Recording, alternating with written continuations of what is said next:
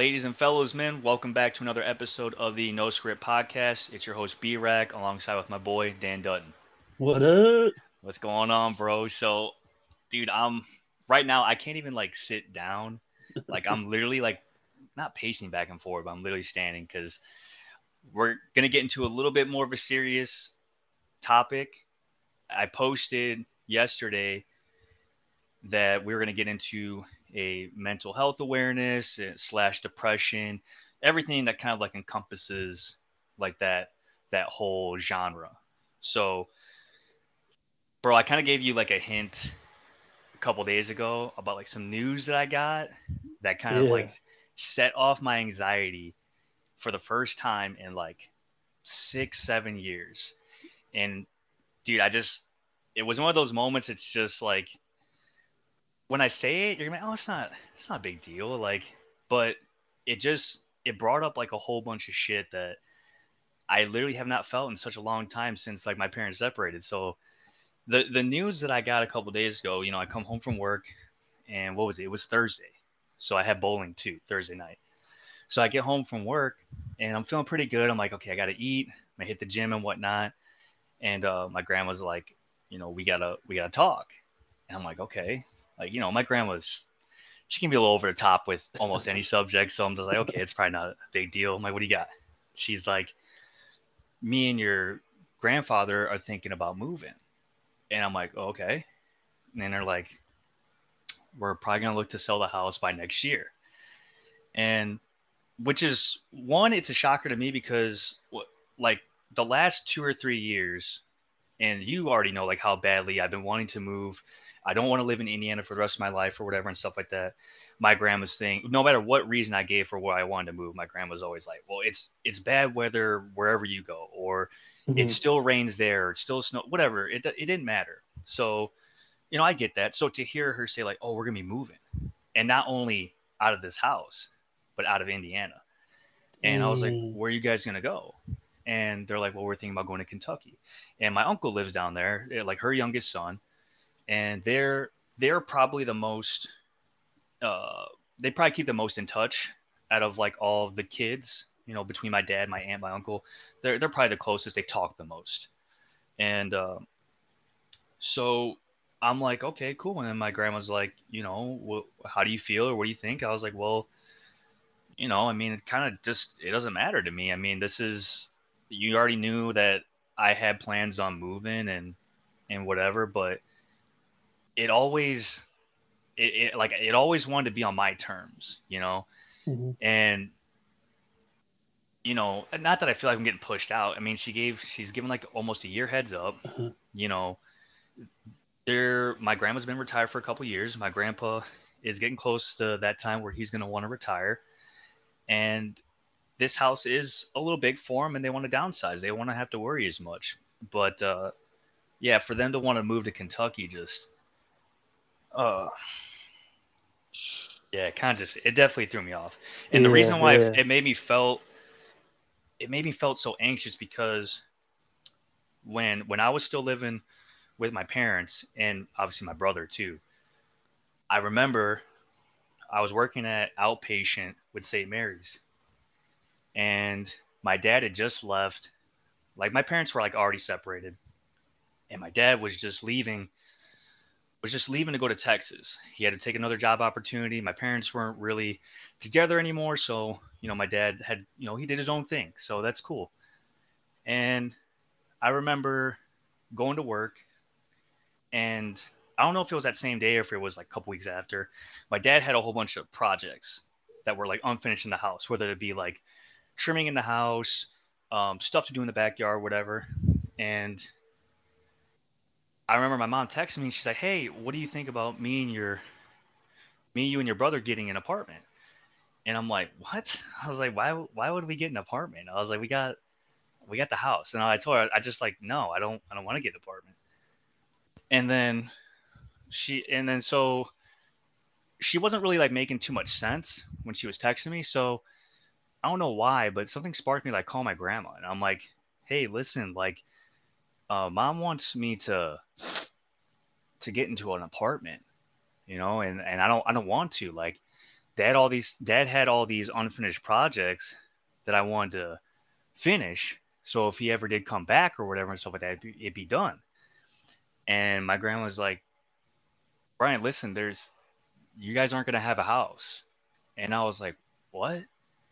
And she's like, yeah, your dad never told you guys, but he's been trying for several months ever since he was changing jobs, but he couldn't keep up with the payments no more. And you guys lost the house. And I was like, I didn't even know what to say. And she's like, are you okay? And I was like, no, I hung up and I was on lunch break at work.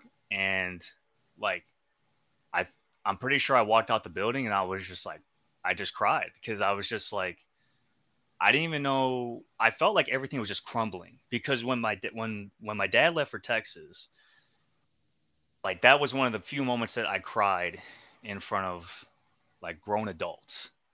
I cried once at work because my parents were making talks about separating, and that was just kind of hard to deal with. Even at like an older age, you think like, oh, the older you get, the easier it is. But I think my parents, actually my whole family, they did a really good job at keeping us together and making it seem like everything was good. I mean, probably not like making it seem like everything was good. That's how I saw it. And every holiday, it was like, you know, all the family members were there. My aunts, my uncles, they had their kids, my cousins. Like it was just a great family time. And then what made it even better is like, you know, I had all my boys. So like, I felt like it was just like one big family. And like in your head from where I was at, it was like, this was normal. Like I never heard of like parents getting divorced or whatever. Like when I heard that when I was in elementary school or whatever, I thought that was like, I was like, oh, that's weird. Like, you know, I couldn't imagine like something like that or whatever.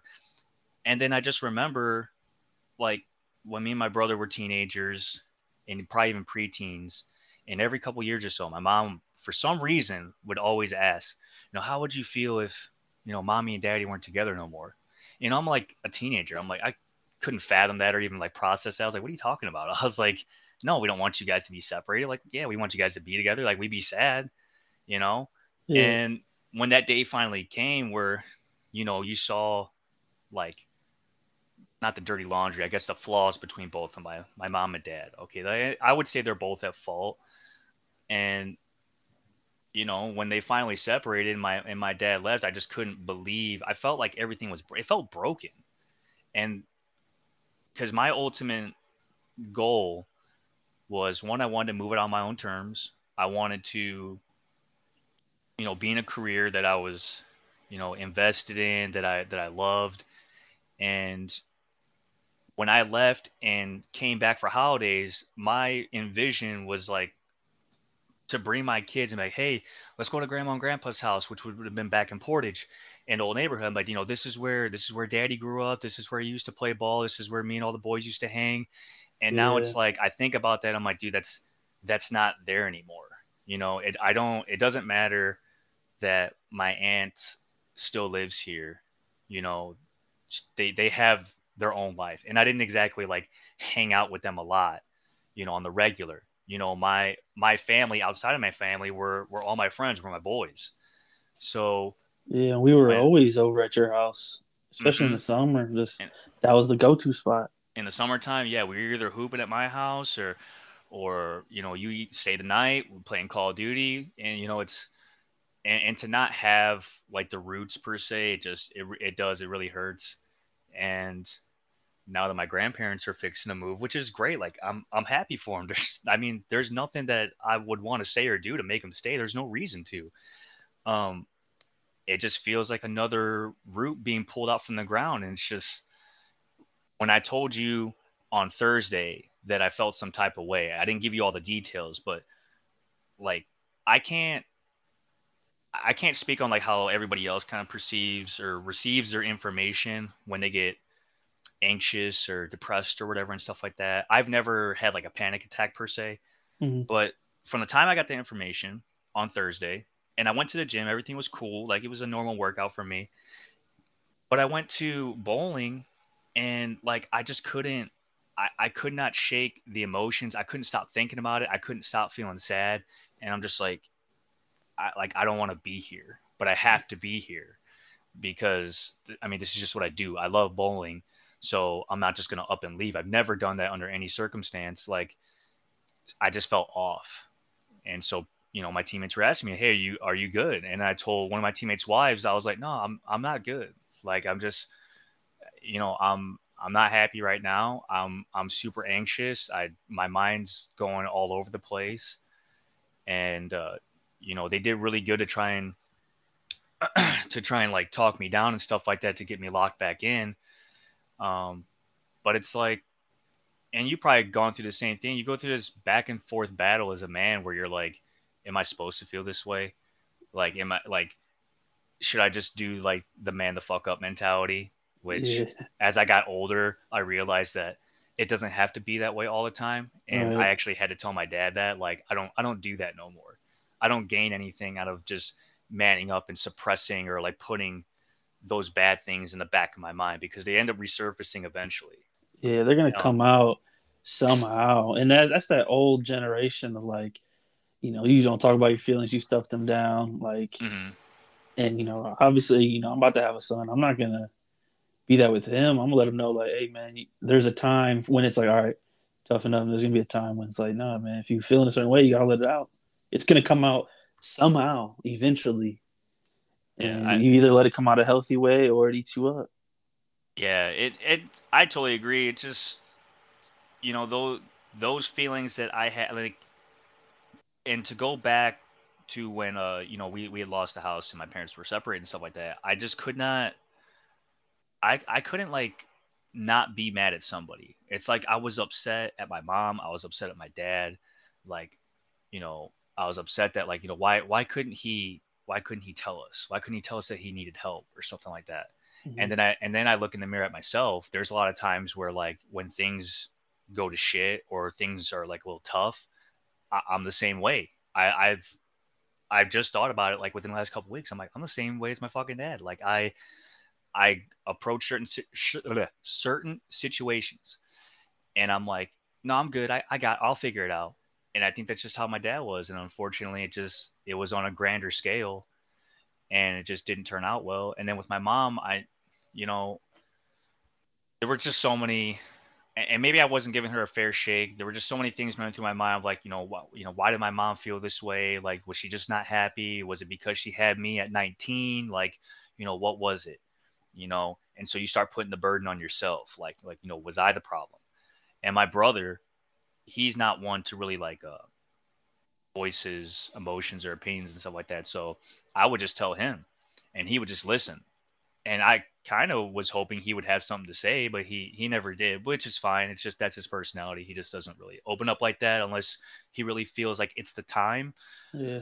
So yeah, man, it's just, you know, even now, you know, thinking about it, it's just like, I don't know, like I feel extremely sad, but like I was telling you the other day, like I can't feel sad all the time.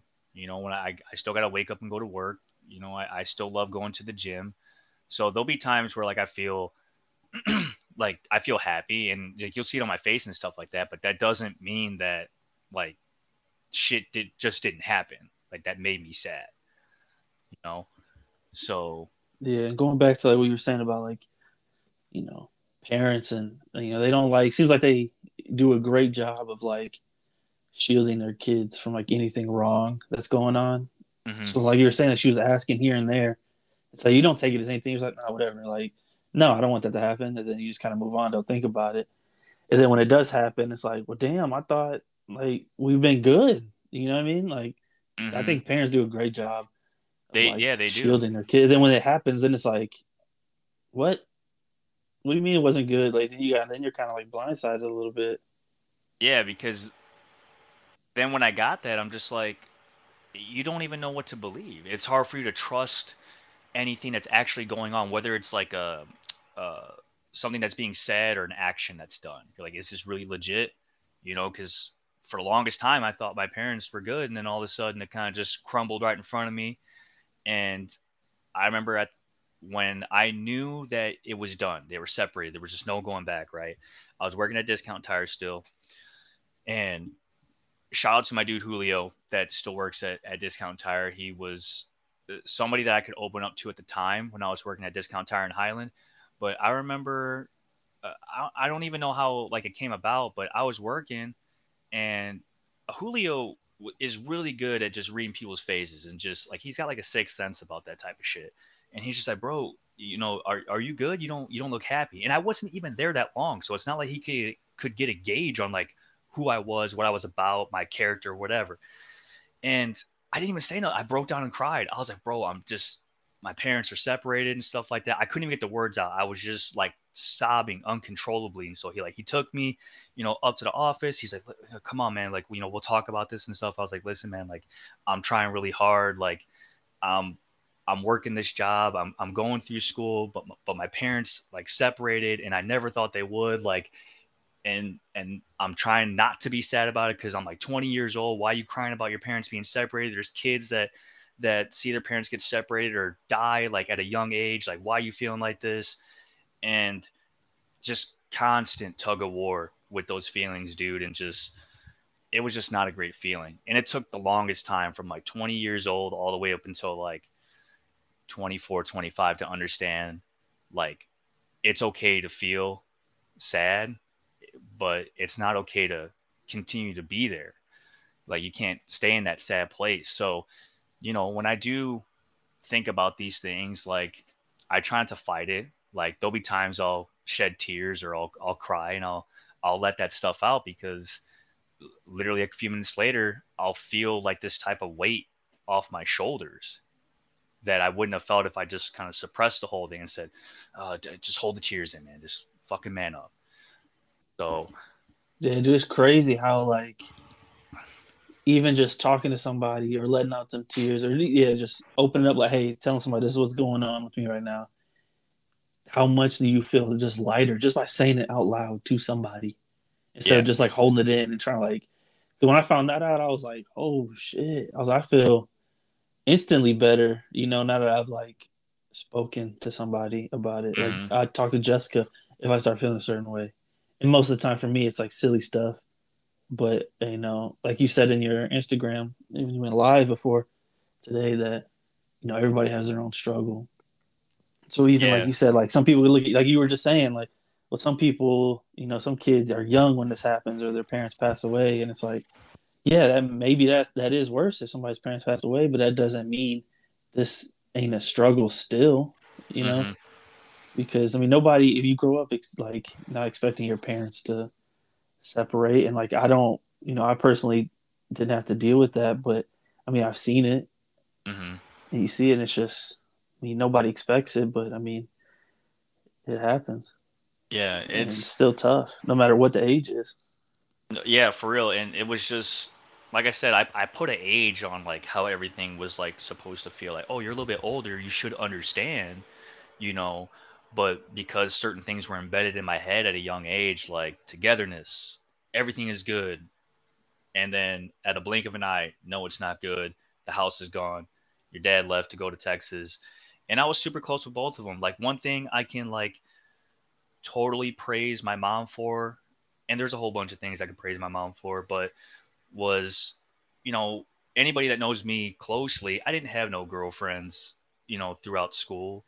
One, I wasn't the best looking guy. And two, I never really put myself in positions to like meet women like that, because my mom instilled this fear. Me and my brother, like, I better not see you with no girls right now. You like buckle down, you go to school, you can play your sports and hang out with your friends, but I don't need a female derailing you from what you need to do. And like that, clearly that stuck throughout the entire like educational years.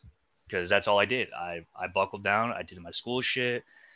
Came home. I hung out with the boys, you guys. Did my sports. Played video games. And that was it. So, you know, but even though they're not together, like, I still talk to them every day. Or as much as I can. I shouldn't say every day. That's a lie. Take that part out. But stop every other day. Yeah, stop. I talk to my mom at least once a week. My dad, I try to call him at least once a week, because I know he's busy with work and stuff like that. So, you know, it took a long time to kind of just I guess, understand a little bit better.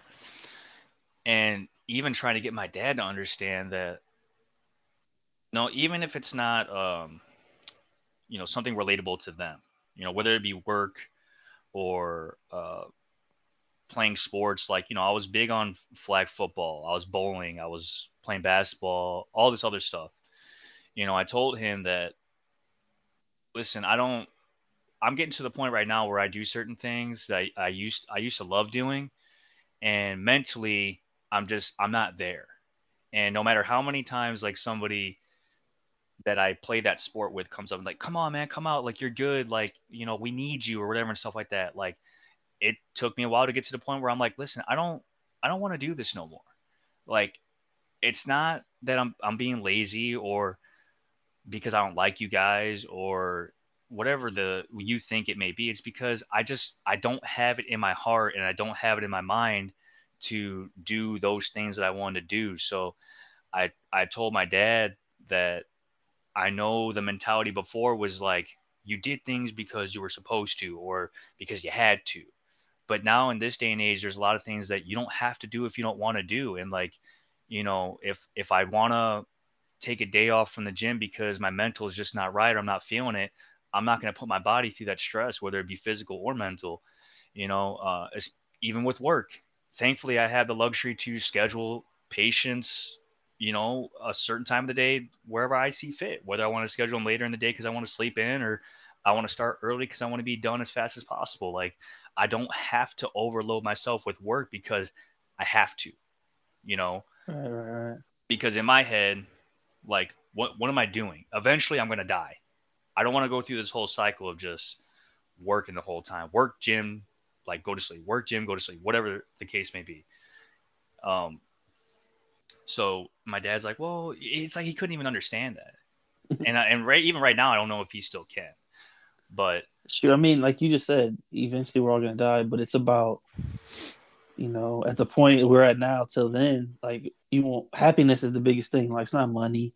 You know, it's your health and happiness, really. So, I mean, if something's not making you happy, then it's like, why do it? You know what I mean? Exactly. And it's like, yeah, it's like, forget that, bro. I don't have time for that. If I don't want to go somewhere, I don't want to do something, and I want to do something else because, you know, if that's what's going to make me happy today, then, mm-hmm. you know, if it upsets somebody, I'm sorry, but, you know. And it's crazy how many times when you were younger, it was like, you would say, like, nah, man, I don't want to do it. And then, like, it was easy for your friends to persuade, oh, come on, man, it'll be a good time, but we'll only go out for a little bit. And you're like, okay, I'll do it. And sometimes the reason would be because I don't want these guys to be pissed at me. But now, yeah, like, it was so common. You just did it without even thinking about it half the time. But now it's like, now that we've gotten older, I'm thankful for the friends that I have because, one, most of you guys have significant others. You're married. You got kids. You know, I feel like all of us are cut from the same cloth. Okay. We all have basically the same circle of friends. We all have a mutual understanding that we don't really have the opportunities to do the things that we used to, you know, and if certain things get set, like, there's been plenty of times where me and the guys try to set something up and, like, one or two guys, they can't make it because either you got to work nights, they got to do some stuff with the in-laws, they got to hang out with the kid, whatever the case may be. But never has there once been a time where it was like one of us said, well, that's fucked up, man. I mean, you can't just, like, cancel whatever. You can't hang out with us. Like, it hasn't been that way in a long time, and I can't recall a time where it actually has happened. Right. So, yeah. And that's what I always liked about, like, the friends that I keep is, like, we could not hang out for a long ass time, maybe not even talk for a while. Mm-hmm. But then as soon as it's like, hey, I'm in town, like, you want to hang out? You want to grab something to eat? You want to chill? And we do it. It's like there's no, like, man, so why don't you hit me up? Where you been? It's just, we just pick up and go, like, you know what I'm saying? Nothing changed. Mm-hmm. Yeah, so we never get on each other about, you know, life getting in the way and stuff. Sure. I mean, one big thing for me was I never used to take naps when I got off work or, like, got home from the gym, if it was, like, earlier in the day and stuff like that. And there's some times where I just want to be alone. You know, I just want to kick it. Like, there's no time clock. I don't have to be in a rush to go nowhere. Like, none of that stuff. So that was probably one of the other reasons, other than, like, some, like, aches and pains where I didn't want to like play flag football on Saturdays or bowl an extra night on Wednesdays. I'm like, listen, I don't want to do it. You know, there's some nights I just want to get off work, go to the gym, and just know that when I get done with the gym, there's my mentals is telling me, hey, you ain't got nothing else to do. You can just chill and relax. The night is yours, you know? Yeah, because you be packing a lot into a week. At the time when you were playing flag football and bowling, I was like, man, this dude's doing all types of stuff. Mm-hmm. And then I don't know if I just got burnt out mentally, like doing it, because there'd be some times where games would be late and I would be done with everything. I'd be done with work, the gym, I ate, and I'm sitting at home and it'd be 5 o'clock in the evening and our game don't start until 9. I'm like, damn, I don't even want to get up and get ready, but you know, I can't let the team down. You know, I got to get up and go.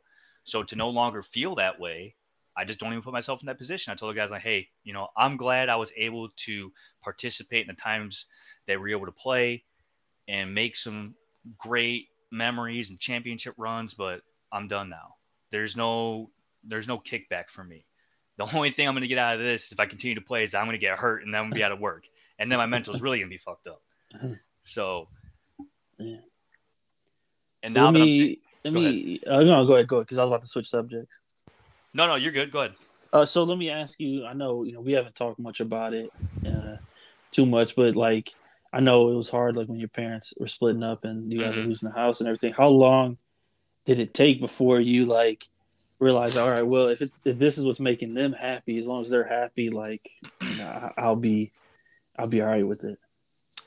So I don't know if it was like maybe right after or right before, but there was a point in time where my mom was talking about so much that I was just like, just do whatever you guys make, whatever makes you happy. Because at that point in time, I think I was in the middle of colleges and majors. So I had no idea what I wanted to do. I had my own like stressors I was worried about. And Discount Tire was a very physically demanding job. So even though I worked with my closest boys and, you know, the job paid well for what it entitled, but it was hard work, especially working in the wintertime and working on these cars. It was always busy. So physically and mentally, I don't even know how I was able to muster up the strength to still go to the gym, even after all those nights.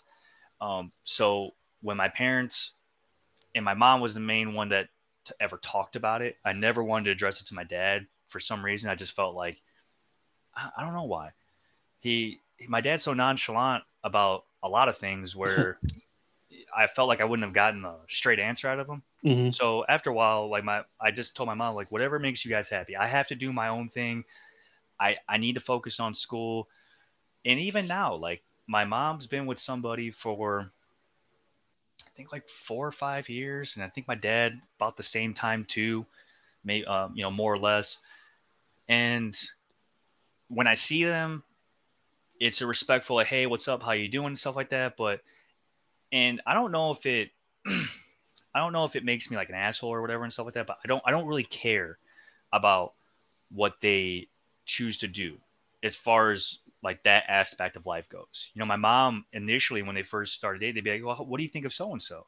I'm like, mom, this doesn't have anything to do with me. I'm like 24, 25 years old. This isn't like if I was 10 years old and I was still living with you and you guys separated and you're like, you were bringing someone over and you're like, hey, this is someone I'm going to have to get used to. It's not like that. I don't live with you.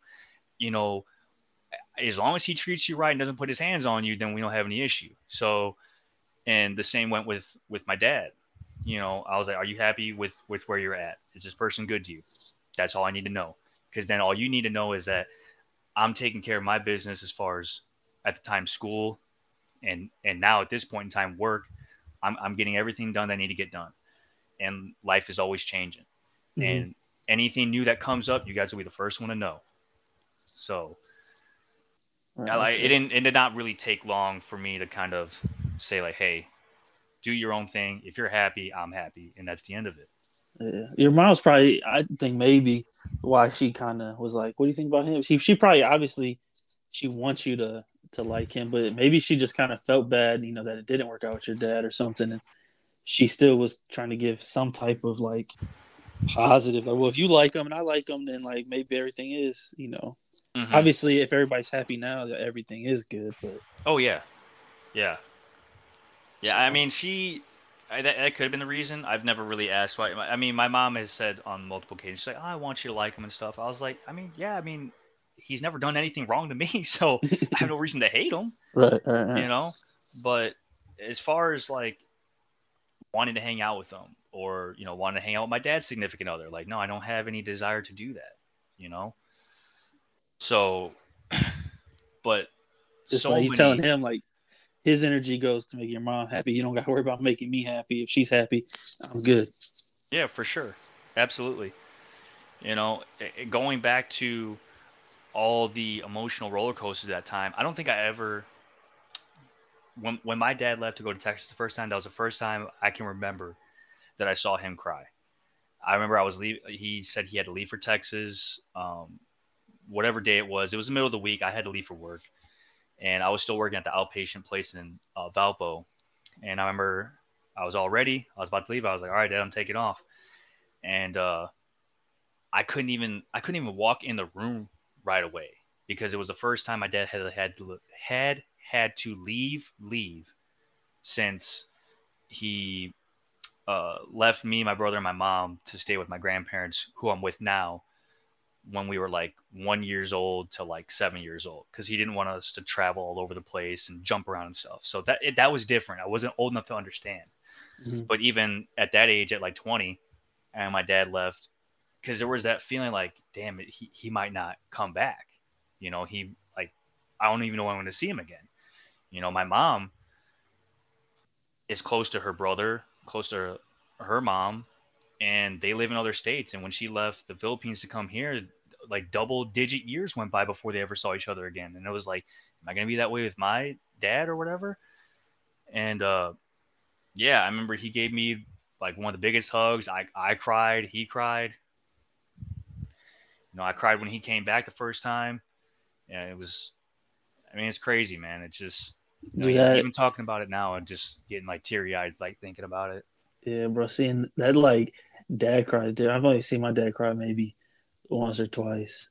Even outside of like your dad, seeing just like a strong dude cry can make you cry. Like, you don't even know what's going on, but you see, or you have nothing, like no emotions attached. Maybe you're there a little bit, but honestly, like if you know being near you, if you start crying, like you're a strong dude to me. You've always been composed. Like that shit would make me want to cry.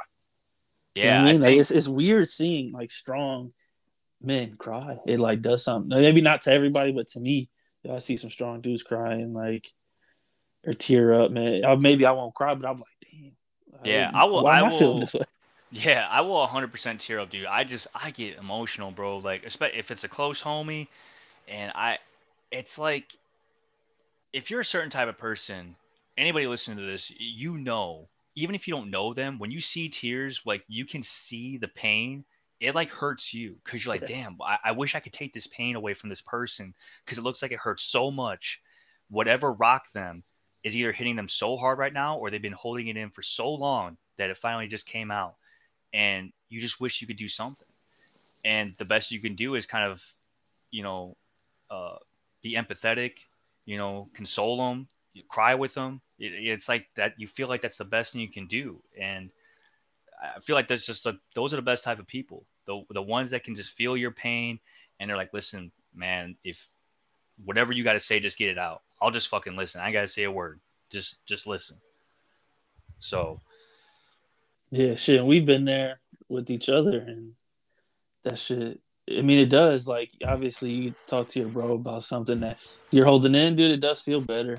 You know, So it's always good to have those type of people that you could reach out to, you know, maybe sooner than by the time you end up doing it. But, you know. Yeah, no, I agree. And in no way am I trying to like give advice or whatever about like how people should take in certain information or how they should, you know, react or handle their anxiety or their depression. You know, I know some people, they have therapists that they go talk to. Others, they feel like they can handle it on their own, whatever method they feel like is best. Like, that's fine. Like, all I can do is just speak on my experiences and how they've kind of made me feel and how they kind of shaped who I am right now and how I react to certain situations. Because I get emotional when it's time, but for the most part, if I'm not with the guys or people I'm comfortable or familiar with, I'm really good at just feeling out the room. Like if I walk into a party or whatever, I don't even party like that anymore, nor did I really on the regular, like when I was younger. But if I'm going to a setting where I'm not familiar with a majority of the people, like I'll be quiet for the most part. You know, I won't be too loud. I'll kind of just survey the scene. And that's kind of what makes me feel comfortable. You know, I don't like being put in positions to where I feel like I'm forced to talk. You know, even now, you know, Caleb, I love Caleb, man. I mean, it's another brother to me, but he doesn't do it so much now. But before, it was always like, hey, man, let's go to the bar or something like that. Like, let's go meet somebody. Let's go meet girls or whatever. But like that pressure, I don't like that feeling. I know the saying, like, you make the most growth. Getting out of your comfort zone, being in uncomfortable positions helps you grow. But I'm sorry that this doesn't. I don't like the way that makes me feel, you know, because it's pressure on me. And then it's like, it feels like it's pressure on whoever it is I want to talk to. Because it's like, oh, I came up to you, so you had to probably feel like you're obligated to talk to me. And then I start thinking about it back and forth, you know? Yeah, so yeah, you like the like organic stuff, nothing that's like that awkward bar forced scenario that a lot of people do. Like, hey, I came up to you because clearly I thought you were physically attracted. So or attractive. And I'm like trying to talk, and it's like, it never felt natural to me. I don't like it, you know, and I don't like the way it makes me feel. So yeah, that's just another one of those things where if I'm not with it, I'm not vibing. I don't want to do it. I don't want to do it. And that's the end of the story. I shouldn't have to give no other reason. So, and Caleb's got really good about not pressing that issue no more. So, but another thing that I was thinking about was a time where I felt like I wasn't doing very well handling my emotions was when Rico passed away. Like, I never had a close family member pass away. Even to this day, I really haven't. My, you know, rest his soul, my grandpa's younger brother passed away, but he wasn't someone that I was super close with. That's more in the realm of my grandpa. But when Rico passed away and I got that phone call, and I was just absolutely just devastated. All of us felt like shit was just ripped out of our chests because the man was about to get married in 2 months. And we saw this guy 2 weeks ago. And I remember, I'll never forget this day.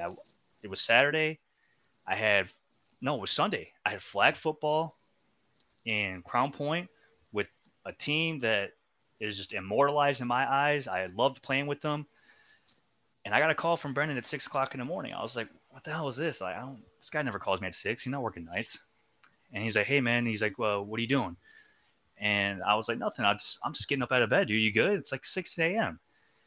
And he's like, I don't really know how to tell you this, man, but Rico had passed away last night. And I was just like, I flew out of bed. I was like, what? And he's like, he passed away at the hospital. He suffered injuries from a motorcycle accident. He was taken out. And I just dropped down to the ground in the hallway and just cried. And, you know, my grandma was there. She's like, what's going on? What happened? And it's just, I didn't even know how to react. I've never lost a family member like that. I've never lost a close homie like that up until that point. And just, I didn't know what to do other than cry. I texted the team I was supposed to play football with. I'm like, listen, I can't do this right now. Like, I just had a really, really close friend, like a brother to me, passed away. I don't know what to do. I feel like all I can do is just sit here and just sit here, you know? And the next person I remember I had to tell was Demo, because we were all in that circle. Me, Demo, Brendan, and Rico. Like, that was the circle at the time. And I couldn't call Demo. Like, it was like 7 in the morning. I drove straight to his house, went in the garage and everything. I was knocking on his door, and I knew he was sleeping. I was like, bro, you got to get up. You got to get up. And he's like, what happened? I was like, dude, Rico's gone. And, you know, we both just cried. I mean, I just could not. The only people I felt comfortable around was that circle of friends that was part of, you know, the Demo, the Brendan, Roberto, you know, all those guys that were super close to Rico, you know, And one of the things I feel bad about with that whole situation is my only other best friend out of all the guys, outside of guys, was Jessica. Well, you know Jessica. Mm-hmm. So, you know, I remember, I don't know if I told her if she found out another way. I think she found another way. And she was one of the first people to text me and was like, I'm so sorry. If you need anything, like, just let me know. I'm here for you and blah, blah. And just, you know, thinking about it now, I'm not happy with how I handled that whole situation, because looking back on it now, I just felt like I was pushing her away. You know, everybody else was like, hey, I'm here if I need you, or if you need me, like if you need to talk or whatever, like, you know, I love you, bro, and all this other stuff. And Jessica was there, you know, every time she was willing to be there just to either hang out or talk. And I can remember some text messages where I was just like very bland and very unemotional and like standoffish. And I really wish at that time I wish I would have knew how to handle that whole situation better and quicker, because I never really got a chance to tell her that I appreciated greatly that she was there when I needed her the most, as well as everybody else, you know? Yeah. Well, I mean, shit, pretty much you live and learn. I mean, nobody, you know, knows how to, you know, react to that type of stuff. So, yeah, I'm sure she knows now, obviously. Yeah, I mean, I hope she does, if she doesn't already. I mean, we have not talked in years, and even at this point, I mean, it was one of those things where it's like, okay, well, I shouldn't be mad at myself because I didn't know how to handle it, but then I should be mad or upset because this is one of my best friends. Like, why are you talking to her or anybody in this manner? You know, it just shouldn't be the case. Mm-hmm. So, you know, if she doesn't know now, like, you know, just very much appreciative of you just being there in my time of need, even though you had, you know, more than enough on your plate. So, you know, I just had to get that out there at least. But shoot, throw her a text when we get out of here or something. Yeah, throw her some type of message and I'll see. I don't know, man. See, when we're talking about like, man, emotions, dude, I know that was, you know, you guys were a lot closer. Mm-hmm. to Rico than I was, but yeah, that also made it harder, like hard for me to want to go. You know, obviously nobody likes to go to funerals, but like, mm-hmm. I felt like weird. Like, obviously we bowled together, you know what I'm saying? We were friends, mm-hmm. but like, I felt weird. Like, all right, you're hurting way more than I am. Yeah. I shouldn't be here crying. You know what I mean? Like, I'm looking at you and Brendan and we're all just hanging out there and like, you know, we're all hurting. Right. But I was like, bro, they're way closer to him. Like, I shouldn't be a bitch right now. I need to be strong for them. You know what I mean? Mm-hmm. So that was like eating me up. Like, bro, like seeing everybody from like our high school there, like people that were way cooler with him than I was, but like, obviously we were still cool. Like, I'm upset. Like, come on, man. Like, they should be the one crying, not you. And that shit, you know, it was like a mental battle with yourself. Yeah. Like, I'm like, not supposed to feel this way. I'm like, get together, dude. Like, they knew him more than you. Stop acting like this. But some people just handle like that type of stuff better. I mean, I can go to like a stranger's funeral and I'm gonna want to cry. That shit's just sad to me, and I can't hold together. And especially when somebody young like that, that shit was hard.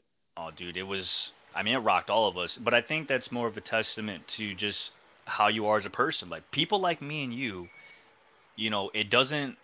We don't have to interact with people like long. If we've had a good handful of interactions, you know, you bowled with Rico long enough. We got a chance to we had so many good Friday nights at bowling, man. Just so many laughs that, like I said, we were all cut from the same cloth. We laughed at the same shit. We were interested in the same stuff. We all had the same jokes. Like, so that short amount of time, it was irrelevant compared to how much time we were able to spend with Rico, you know. And on top of that, you also took into account, like, I'm hurting because I know my closest boys are hurting, you know? So that's where I think a lot of the emotion came out for you. And like, you felt like parts of you felt like it was okay to cry. But then on the flip side, you're like, well, I wasn't super close to him like these guys were, so I shouldn't be crying. But, you know, like I said, it doesn't take much for us to get closer attached to people because, you know, our base is loving, caring, we're empathetic. You know, we're just those type of people. Yeah, man, we haters. We want to see everybody that we knew. You know, like you said, I could have like a one class with somebody from high school. If they were cool with me and I was cool with them, like to this day, I hope they're doing well. Mm-hmm. Oh, yeah. You know, even that's why, I mean, that's why we always, if I'm in town, I always go to Caleb's shop. That's my bro. He's doing something, you know, for himself. I want to support. That's why since high school, I've gone to Miguel for haircuts, whether he was at his, you know, when he was going from shop to shop or then he opened his own shop. Like, it's my guys, you know what I'm saying? I always want to see everybody I know succeed. So I get what you're saying, man. Like, it didn't take long for you to, like, care about somebody. Oh, yeah. Yeah, definitely. Like, and to go along with the whole people we went to school with, I mean, there's been plenty of times where I'll see a random from high school, and I probably wasn't maybe the closest to him, but I was one that flew under the radar. I was pretty low-key. But if you were cool with me, I was cool with you, and I basically wanted to talk to everybody. So seeing people now flourish and do really well, like, genuinely, I feel happy for them. Like, because I'm not trying to compete against you. Like, I'm trying to do my own thing. And so when I hear that you're doing well, I'm like, man, congratulations, man. Like, even though I'm not really involved in all that stuff because we're not super close, I'm still glad for your sake because you don't want to see anybody at their lowest. Right. You know, so there's even like people that I wasn't even friends with in high school that would just happen to be friends with on Facebook, and then I see them, they're posting their families or like they're doing good stuff. I'm just like, from a distance, like, you know, silent, you know, supporter. I'm like, good, man, I'm glad. Yeah, you're clapping it up for them. Yeah, that was like one thing. It was, you know, it was probably like my downfall, or maybe like a flaw, I would say, out of high school was, I think all of us felt like we wanted our boys to prosper. Like, we wanted our, what would make you happy? It makes me happy to see all my boys happy and to do their thing and to succeed. And I feel like for me, I had to succeed late because I kept putting everybody else before me. And at the time, I'm glad I did. And I'm thankful I'm at this point now to where I was still able to accomplish what I wanted to as far as a career. And that's thanks to my parents. That's thanks to my grandparents, all of my close friends, you know, the study buddies that I had. You know, without my mom and dad keeping me disciplined on treating like school is first. You know, if you want to do what you want to do and it requires you to go to school, you need to buckle down and do this now. And when that whole shit was going down with the family separating and us losing the house, my grandma was the first one to get a hold of me and my brother and say, you can come live with us. You don't have to pay nothing. You can come live with us. You can continue to go to school and stuff like that. And if that wasn't bestowed upon us, I would not have been able to finish. I have no idea what the hell I'd be doing right now because school was not easy. I had good study partners, but I can only imagine what life outside of school would have been like every time when I came home, because my mom, she will ask for help for some things. And I don't know if I would have been able to handle it at that time. You know, me and my mom, I think at that age around 20 to 23 would butt heads, you know, more times than not, you know. And, you know, my grandparents, I'm forever thankful. You know, they definitely, I mean, they deserve everything they have. The real MVP. The real MVPs. Real MVPs. You know, even now, they're saying that they're going to move. They're like, if you want to, you can come down with us to Kentucky. I mean, you can get your license. Excuse me. If you want to practice down there. I'm just like, no, like, I just, you know, I think this is time. Like, I've grown, but I have not grown in a part of life that requires you to, like, not live. I'm not living off them, but it's like, I've never had to worry about not paying rent. I've never had to worry about where my next meal was coming from. Not that I couldn't afford my own meals, but my grandma, ever since I was little, has always cooked dinner every day at like 2-3 o'clock every day. So I knew I was eating at least once. So I told him, I appreciate the offer. I don't have a desire to live in Kentucky. It's not that much more glamorous in Indiana. Like, you guys deserve to have your home back where it's just you guys, you know? And my aunt even offered, like, hey, do you, you know, you can stay with us. My grandma told me that my aunt offered the doors open for them because they have a big house and several extra rooms. I'm like, no, I can't, you know, I feel like I'll just continue to get comfortable. I gotta leave. You know, I was going to leave regardless, but now it's even more imperative that I just go. So. Yeah. I mean, it's that like, that maturity in you though. That's like, you know, when your parents split, you know, it took you maybe not as fast as now, but it took you a little bit to be like, all right, as long as they're happy. But with your grandparents, like, we're moving. It's like, oh damn, like I'm upset, but I want you guys to do what's best for you and I'll be all right. Yeah. Yeah. And I think, that just comes with the age thing. It's like, yeah. All right, bro, you're going to be 29 this month. You'll be 30 next year. It's like, all right, what are we doing? You know, me, I'm at that place now where I'm happy just going to work, going to the gym. I'm taking good care of myself as best I can. All my closest friends got families. They got kids. They're married. A lot of them don't even live here no more. I mean, Brendan and Roberto still live here. But, you know, they had their jobs. They got their family time that they have to do. So I'm happy for them, even if I don't get a chance to see them a lot. You know, I mean, the amount of time or lack of time that I get to spend with them, it doesn't diminish, like, the amount of love I have for all of them or how much I care for them. It's just It's just not the same no more. So it will not change even after I leave to go to Texas. That's for damn sure. You know, I will still be texting them. I'll call them. It's just...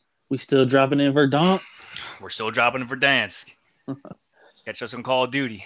Or maybe a new game in a couple months. Yeah, yeah. I mean, that's the beauty in our generation of video games is we might not see each other, but we still interact daily if we can. It's crazy because it's like when the whole pandemic thing happened and no one was really leaving houses and stuff like that, it's like, as funny as it sounds, and, you know, either old heads or people that aren't into video games about, man, it's just a video game, but I'm not playing with randos. We're not playing with randos. Like, yeah. I'm playing with you, someone I've grown up with since 6th grade, your brother, someone I've known probably just as long, you know, and we're playing with your brother's friends, which I am thankful that I've been able to meet Peeves, Dom, Zach, Robo, Freddie, like all those guys. Yeah, shout out to them. They're like our boys now too. Yes, absolutely. Like I would love to hang out with those guys. You want to talk about like your mental health as far as being cooped up in the house and you weren't really able to go nowhere. Like I was doing, like everybody else, I was doing my gym workouts outside at home. And to hop on a computer and play a game we all enjoyed with people that we knew and were comfortable with and had the same laughs. We had the same conversations. Like, I don't think a lot of people could say that they had that opportunity when shit was shut down. So, you know, it's great, man. Like, yeah. I'm happy with where everything is at. The only part, like I said, even now that gets me sad is like, okay, when I'm gone, there is nothing else to come back here to. My aunt and my cousins still live here, and of course I love them. And I would visit them if I ever came back into town. And any close homies that were still living around Portage, I would visit them if I got the chance.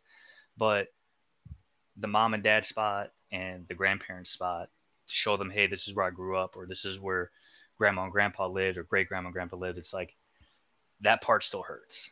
Yeah. So what do you, like, you know, since you talked about, like, what's put you down and everything, now, like, when you're feeling anxious or, like, depressed, like, how do you get yourself out of it? You just kind of just live in it and just keep pushing through, like, the things you want to do, like gym work, and, you know, day by day it just gets a little less and less. I think so, because Thursday, like I said, I've never had an anxiety attack in terms of like, oh, it just was hard to breathe out of nowhere, spaces were closing in. And I apologize to anybody that really goes through that stuff, because I don't know all the symptoms that encompass that. I've only had times where, like, out of nowhere if I think about it, or if someone asks, "Are you okay?" I will cry on the spot. Yeah. Like I will get emotional because I will think about it so heavy, and it's like the thought won't stop. It's like on 1,000. Yeah. And I'll just live in it.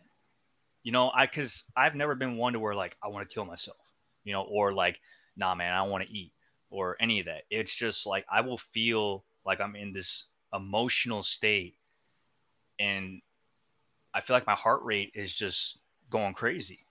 So when I was at bowling, the only thing I knew to do was, I mean, I was bowling like shit the first game. Everybody saw it. And everyone's like, bro, what the fuck is going on? Like, what, are you good? And I finally had to tell him, I'm like, no, I don't feel good, man. Like, I like you guys, but I don't even know if I want to be here. And thankfully, you know, one of the guys I was able to get close with, he's not really like a father figure, but he reminds me a lot of my dad. Like, he was able to kind of talk with me, and same thing with his wife, and was like, hey, listen, like, you know, we've gone through the same stuff. And, you know, I asked them how they go through it, and they say they just, you know, they give their generation's answers. We just deal with it. We just deal, like, it doesn't really help. Like, okay, what the fuck does that mean? So I just tell them like, okay, like, all right, appreciate it, man. I know a whole lot better, man. It's like, but yeah, I feel like wherever I'm at, as long as one person knows that I'm close with, that I can confide into, and they know about it, I just feel like, oh, okay, now I can relax. Get that breath, that weight off. And as the days go by, it seems to become less and less. But I know as this date comes closer, when it's time to start packing this shit, and my grandma's like, okay, we finally sold the house, and we, you know, we found a place in Kentucky. I'm hoping by that time, like, I have already jumped ship and left for Texas and found something on my own. And even when that time comes, I'll be emotional because I'll be leaving. It'll be that thought of like, am I ever going to see you guys again? Like, what's going to happen? You know? And for people that have grown up faster, whether they left the house when they were 18, went to the military, or they went to college, away for college all 4 years, so they're used to living on their own. You know, they maybe not everyone that listens to this can fully understand what that feeling feels like, you know, whether they handled it better than I did or they just can't relate, you know? So anyone hearing this, they're like, well, that's not a big deal. Like leaving your home or whatever and stuff like that. Like, I feel like very few people can say like, that's easy. Right. Yeah. So. Yeah, when I moved, I didn't move too far, but I still felt, you know, obviously super anxious and nervous to like be on my own finally, you know, but it still wasn't like, I was excited, but there's all types of emotions, but I didn't go far. I'm an hour and a half away. Yeah. So I could always come back, you know, whenever, you know, I want to visit and everything like that. And I was still anxious to move out. Yeah, it's levels, because with you even being like an hour and a half away, it's like now you put it in your mind like, oh, I'm only this far away. They're like right there. But compare that to somebody that left or that moved away and they're like 5, 6, 7 states away. Yeah. Or it's not as easy to just jump in the car the same day and get there to your family the same day. Yeah. And it's just weird when they're like your day-to-day housing dynamic change. Even when I was younger, my brother went away to college. He went like an hour away. I remember that first night. Well, after we moved him in, we came back home, and I was just sad, and I cried. I was just sitting in the basement. I was, like, playing video games, and I just cried. I was like, man, he's gone. He was here every day. Even then, he wasn't even there every day because he still went – when we lived in Portage, he still went to school in Hammond, so I didn't see him most of the week. Or, like, he'd be home a few days of the week, but he stayed with my grandparents a lot. But still, it was just, like, it changed. Like, things changed. It's weird. Yeah. In your head, you knew, like, okay, Hammond's only right there, and it's like – you had this feeling, okay, he's coming back. Yeah. Like, you knew he was coming back. So that's like the same way I felt with my dad. I'm like, my dad's gonna come visit one of these days, whether it be Christmas or Thanksgiving, something. But it was the feeling of not knowing when you've been around people almost your whole life. Yeah. So I, dude, I'll tell you what, I was like super, super jittery. Like, even like trying to like talk about this stuff in the beginning, or even like leading up to it, you know, it felt like it was on Thursday. Like I was just like, could not control my hands from shaking. I felt like a tear could pop out at any moment, you know, but like I mentioned just a few minutes ago, like just getting this out now, it's like, it's super relieving. I feel like maybe I overreacted. I don't know, but I think about. That's all right. So even if you did, that's fine. Yeah. I think what helps too is the things that I worry about, I can kind of counterbalance that. And I'm like, okay, what are the good things that override the things that I'm worried about going wrong? So my grandparents leaving, they're going to move into a place that's not as big, that they don't have to work so hard to take care of. And they're going to be close to my uncle with a lot of help. So that takes care of that. Okay, what about me? All right, well, potentially where I want to go, even though I have to leave, I have so many years of experience and I have a license in a state that I have a desire to go to. So, okay, I've taken care of that. And I could potentially be closer to my dad. So, I mean, that would be a plus. But then the drawback would be I'd be leaving my mom behind. My mom would be here by herself because my brother lives in Iowa. So I know that would be hard because my mom's just as emotional. When I tell her goodbye, she's going to start with the waterworks and I'm going to start crying. Yeah. So seeing my cries suck. Yeah, it's tough, man. It's just anybody crying, bro. I'm shedding a tear with you. Yeah. So that's no, go ahead.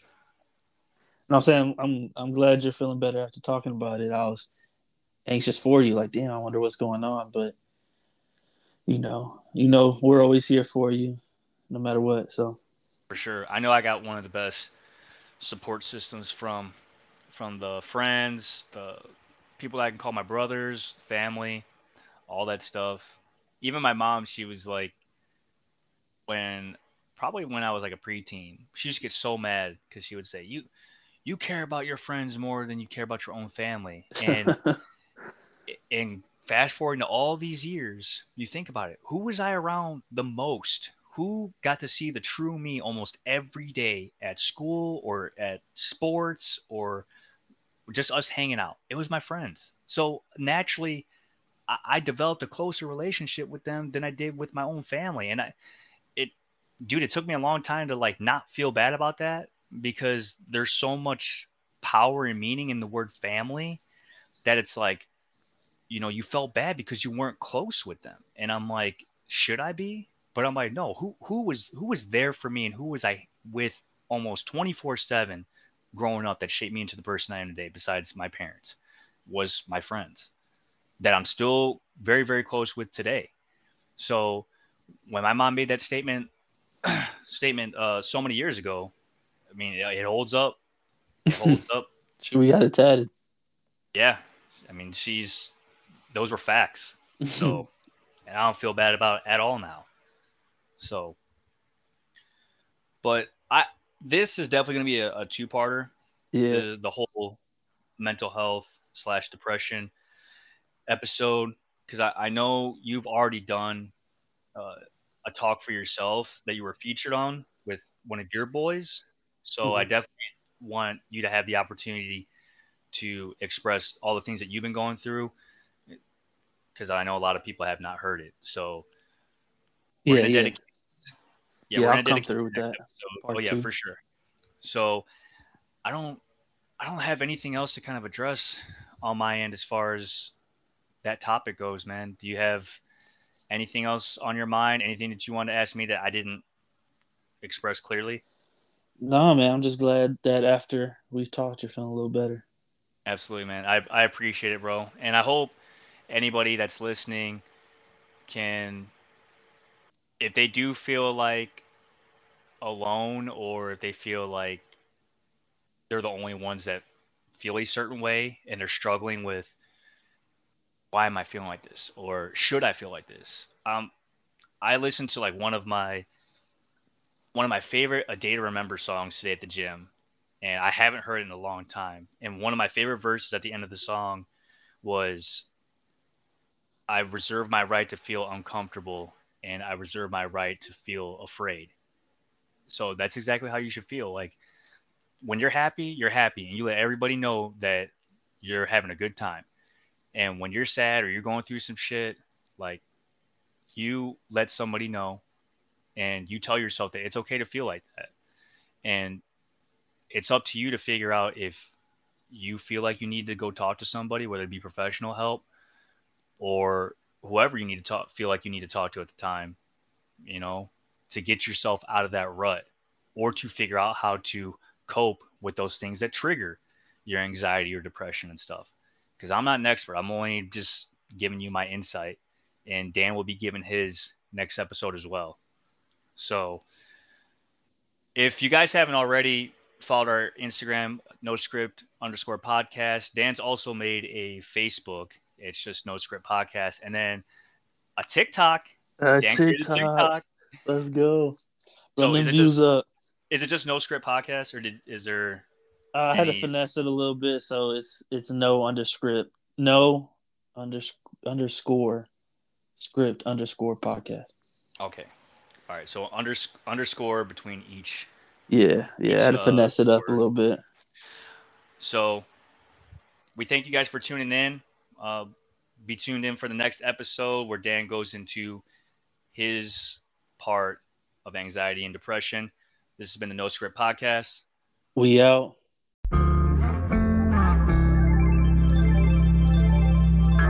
Still screaming.